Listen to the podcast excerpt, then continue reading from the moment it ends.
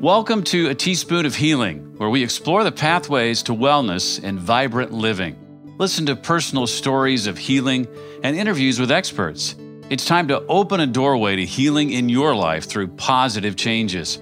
Here is your host, Dawn Damari. Hi, I'm Dawn Damari, and you're listening to another episode of A Teaspoon of Healing. Well, today, my guest is Shonda Palmer from Shonda Palmer Wellness. She is an integrative health coach who teaches caregivers how to meditate and practice mindfulness. So, we're going to be talking about mindfulness practices, meditation, Qigong, and a lot more. So, stay tuned for that. If you do not currently subscribe to this podcast, you can visit my website, teaspoonofhealing.com, and you can click on subscribe right there. This podcast is for informational purposes only and does not constitute medical advice. Please consult a physician or other health professional before undertaking changes in lifestyle or wellness habits. The author claims no responsibility to any person or entity for any liability, loss, or damage caused or alleged to be caused directly or indirectly as a result of the use, application, or interpretation of the information presented herein. And before we get into our interview, let's hear from one of our sponsors, Goff Tours.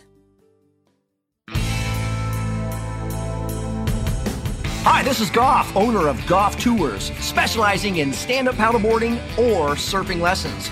I even do snorkeling. You can reach me here. Orange County has what you're looking for. You can contact me via email at gofftours at gmail.com or mobile number is 949 338 5937 gofftours.com.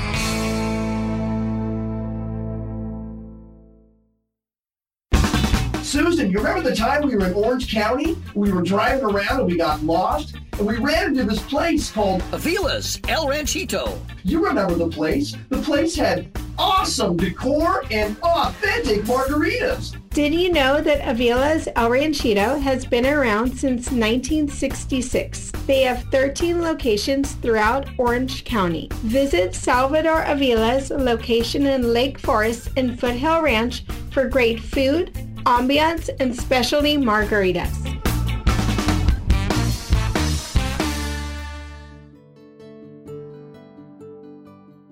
Hi, I'm Dawn Damari, and you're listening to A Teaspoon of Healing. Today, my guest is Shonda Palmer, mindfulness coach from Vista, California. How are you? Hi, Dawn. So good to be with you today. Great. Well, thank you for joining me. So, how did you get into mindfulness and wellness coaching? Hmm. I have such, I think, a unique story because I never thought I would be doing this work. I was a homeschool mom, a stay at home homeschooling mom Wow. for 20 years. It's probably some Yeah, challenges. That's a whole other topic right there. true, very true. And through my family and their health issues and the stress that was going on in our family, I kind of fell into mindfulness and wellness on a whole new level that I didn't even know existed beforehand. That I was really sort of forced into it, if that makes sense. I had to learn how to take care of myself so that I could take care of my family mm-hmm. because they're just everything to me. And my daughter was diagnosed with an autoimmune disease, and my husband was really struggling with some autoimmune disease symptoms, and I had to take care of everybody. So I had to learn how to take care of myself first. Oh, so when you're a caregiver and you're taking care of others all the time, it's very easy to forget about yourself. And I know you specialize in working with caregiving women. I do, yes, because that was me. I was that woman. I took care of everybody, not just my kids and my husband, but I served in my community and I was very active in my faith group and in my homeschool community. So I was really juggling a lot of things. And I was fast approaching burnout. So I had to take care of myself so I could do the work that I really knew that I needed to do. You know, not only you know, serving my family, but serving others. So you discovered mindfulness. And what was the first thing that you discovered about it? Did you stumble upon a book or something online? Well, it, it's funny how that happens. I had been meditating for a while. I was actually working with a coach, and she, as an aside, mentioned meditation. And she wasn't a meditation coach, but she said it might be something that I'd like to look into. So I started to learn about meditation literally from a book. Nice. Yeah, I would just read the chapter and then do the meditation, no audios or recordings. And so that's how I first started meditating. And then I really started to feel this greater peace and calm that I hadn't been experiencing. It was really this great feeling. I I never felt this way before. And so I continued with my meditation practice and I started to crave more. So I was looking for different ways I could practice. And I discovered that UCSD, which is local to me in San Diego, had a center for mindfulness. And nice. yeah, it was so, and I couldn't believe it. I, I never knew that before. And it's one of the top centers for mindfulness in the country. And so I started taking classes at UCSD and learning more about not just meditation, but mindfulness. And I knew that this was something that was not just for me. It was, I went through these trials in my life so that I could learn this practice and so I could share it with others. So I learned about a practice called mindful self compassion, and that changed everything.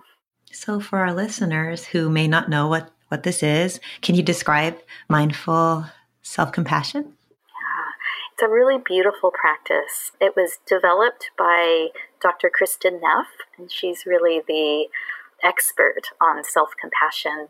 And she created this program on using three pillars of mindfulness, common humanity, and self compassion so that we can treat ourselves like we would treat a good friend. As women, especially, we're so hard on ourselves and we treat others so much better. So it's really learning how to treat yourself like you would a good friend or a loved one and to bring a kind awareness to the hard things and the hard emotions that you're feeling. So, not beating yourself up or, you know, having the negative self talk, but really bringing a kindness to yourself. Maybe what is one way that someone can do that? Say someone is beating herself up and is so kind to everyone and not to herself, and it's really starting to affect her state of mind and day to day living, what is one thing she could do? The first step is really using mindfulness, which is being aware and noticing what the experience is. We often don't notice what's going on. We try to numb and push away these uncomfortable feelings. But when we notice and bring mindfulness to our thoughts and our bodies, our body sensations because all emotion lives in our body and we can feel the different sensations. And when we bring awareness to those sensations, that is the first step. And then we can bring a hand on your heart or on that area where you're feeling discomfort, bringing that gentleness, that warmth of your hand, and breathing into that and just allowing it to be there. Again, not pushing it away, not telling yourself that you shouldn't feel this way or, you know, get a grip or whatever it is you're telling yourself, but really bringing that kindness and even giving yourself a kind word such as, it'll be okay, or this too is worthy of being seen. Whatever words that perhaps you'd say to a good friend to support yourself. So, the words you're going to say to a good friend, you just say to yourself, and that definitely helps. So, anything else that someone could do? Yeah, there's so many different practices, and that's uh, one of the things that I teach is the different practices. But another really beautiful part of self compassion is opening your heart to others. So it's much easier to feel compassion for others than it is for mm-hmm. ourselves. So when you think about, you know, there are others in this world who perhaps have felt the same pain that I have felt. Maybe there's mm-hmm. someone who's feeling it right now or going through the stress or the trial or whatever it is. And you open your heart and you think about those people in the world. And that opens your heart, and you're then able to not only have compassion, but turn it back on yourself and offer yourself again that same sort of kindness and awareness. And that is the piece that Kristin Neff calls common humanity. And it's very similar to that, you know, in the world we have these different movements like Me Too movement, and it's that connection and that we're not feeling isolated in our own right. trial. And it's a, a, really beautiful way to connect your heart with others. And you don't have to know them, you know, it could be someone on the other side of the world, but you just know that you're not alone, mm-hmm. that there are others who felt the same way. And that brings that openness and a softening, I think, of the heart. And then you're able to give yourself what you need in that moment. You're opening up your heart to others, but this is also for you. Yeah, it goes both ways. And I think that's such a nice part of the practice because a lot of people think, oh, I can't be self compassionate because that's selfish. Mm-hmm. I was going to ask about that. But really, that's a myth. Yeah, that's a myth. And as you cultivate self compassion, it actually enables you to be a more compassionate person mm-hmm. in general in this world, I always say, this world needs more compassion. So, by being compassionate to self, you're able to, like you illustrated in the second point, by opening your hearts to others, you're able to be compassionate with others. Well, that's wonderful. Yeah. And so, you mentioned there were a couple uh, health struggles in the family. And so, the mindfulness really helped you as you were caregiving. Do you mind sharing anything else from your story? That can help others going through through this, especially as another caregiver. Absolutely. Yes, I was really struggling with not just caring for my family, but also my own health. And I was just going down kind of a dark pit. I was really struggling with energy mm-hmm. and emotional eating. That was huge. And I know that all of these things that I was experiencing with my health were really just a byproduct of the stress that I was feeling and trying not to feel the stress, like resisting it, which was actually amplifying those stressful feelings, right? Because I wasn't open to them. So as I was pushing them away, they just kind of came back stronger and stronger. Not only was I just feeling really unwell and gaining a lot of unhealthy weight, my blood pressure was skyrocketing and that was really scary. I can imagine. Yeah. So, yeah, a lot of health issues going on there that I knew I needed to get a handle on or this was not going to be pretty. So, with the meditation and the mindfulness practice, I also started practicing a practice called Qigong, which is part of the traditional Chinese medicine model. And that literally just came to me. I honestly don't know how I discovered it. Uh, one day I just knew that I needed to find out more about Qigong. And at the time, my oldest daughter was living in China, and I texted her and said, Hey, do you know anything about like Tai Chi or anything like that. And she said she'd seen people practicing in the park, but she didn't really know much about it. So I just went on this quest and looked up Qigong on the internet and just started practicing in my living room from YouTube videos. And that was the start of a whole new journey and path. And then becoming a Qigong teacher.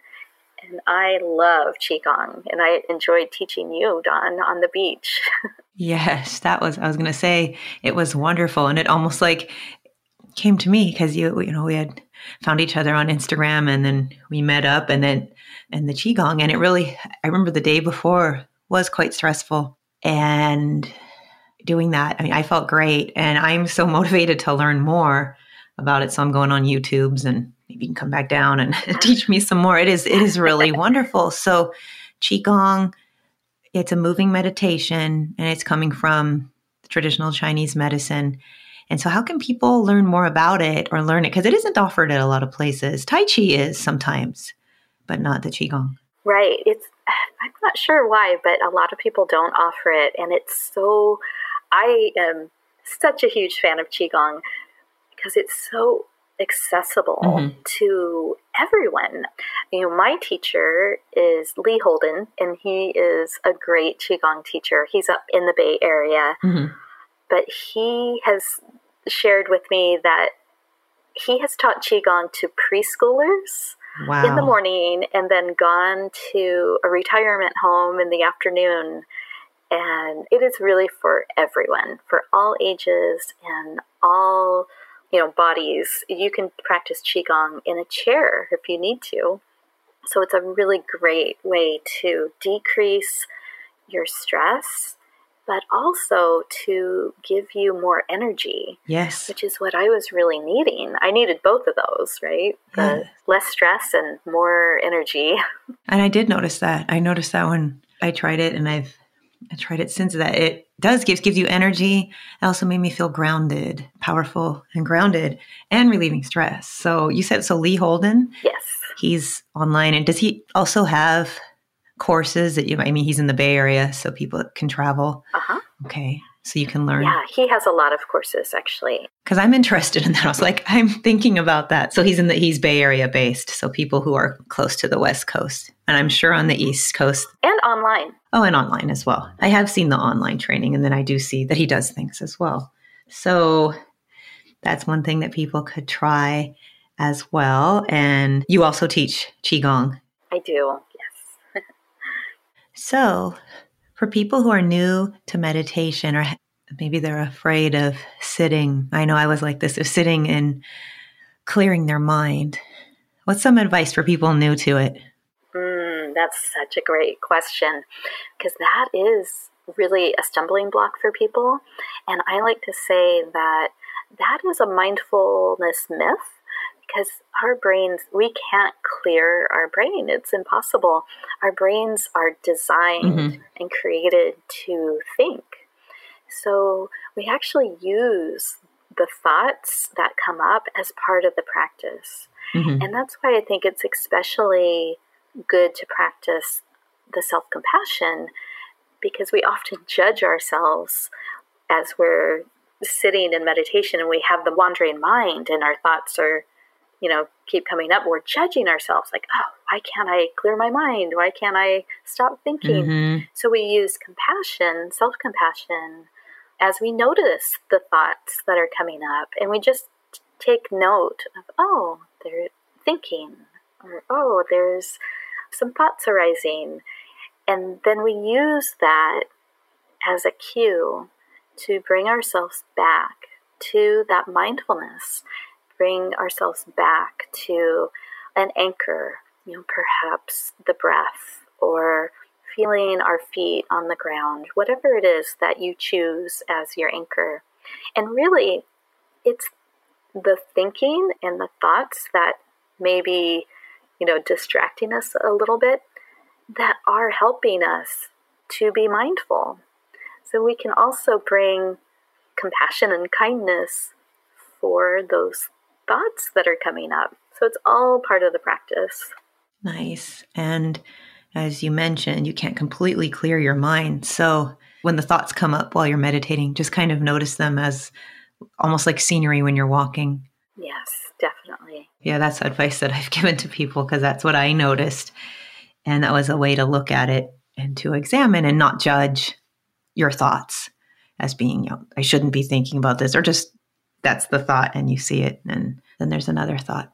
Just like clouds going by in the sky, you notice them and you acknowledge them, and then you just let them keep going. Nice. Now, as a coach, do you have any success stories that you can share uh, about any of your clients? Of course, respecting privacy. Yes. you know, I love my clients so much, and the work that they do is so powerful. Actually had an interesting experience with a recent client who is, you know, a busy executive. And when we ended her coaching program, I asked her, what has been your biggest takeaway? What has been of most value to you in this process? And she said that she was now taking a mindful breath several times throughout the day, and that was making all the difference for her. And I just thought it was so interesting and so beautiful because it's such a simple act. But that is what made the difference for her. So we think that oh we need to have this, you know, huge transformation and and we often judge ourselves because we think, you know, we should on ourselves that we should be doing this or that or mm-hmm. but really it's those small and simple things that can make all the difference for you. So I was impressed. I was grateful that she shared that with me because it was another kind of testimony to me that this work is simple but powerful and it really can change your life. Nice. Well, thank you for sharing that. And now, for people who want to get a hold of you or they're interested in your coaching programs, do you have a website that people can find you at? I do. It's shondapalmer.com. You can visit me on my website, and I'm also, as you know, very active on Instagram, mm-hmm. and that's Shonda Palmer Wellness. And I share some tips on there, and I share about my little farm here in San Diego with lots of llama and chicken videos and and then also you have a facebook as well I do, yes. I have a private Facebook group called Everyday Mindfulness for Caregiving Women, and I do a 10 day meditation challenge in that group a couple times a, year. I just finished one up, mm-hmm. but the videos are still in the group. I do 10 days of guided meditations, and we have a really great group, a very supportive group. Nice. So check that out. And the website and now, is there anything you want to say to our listeners before we sign off? Mm. I just encourage you to take a mindful breath and just feel the difference that that can make. Just breathing in through your nose and letting it out through your mouth and noticing the shift in your body and bringing your hand on your heart or perhaps your cheek, someplace where it feels comforting and supportive.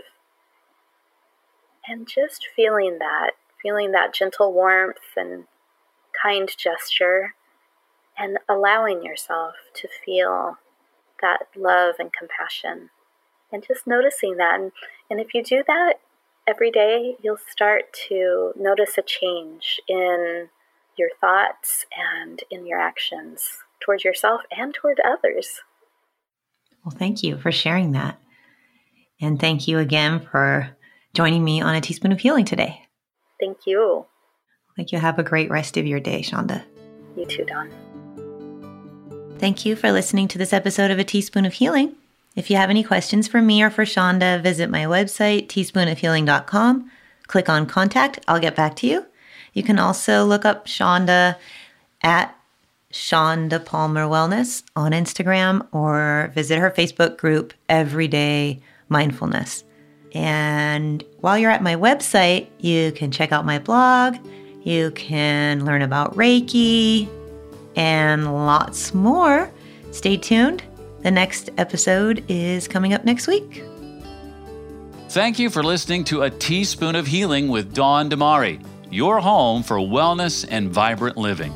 For more resources on wellness and vibrant living, visit us online at teaspoonofhealing.com. This podcast is for informational purposes only and does not constitute medical advice. Please consult a physician or other health professional before undertaking changes in lifestyle or wellness habits. The author claims no responsibility to any person or entity for any liability, loss, or damage caused or alleged to be caused directly or indirectly as a result of use, application, or interpretation of the information presented herein.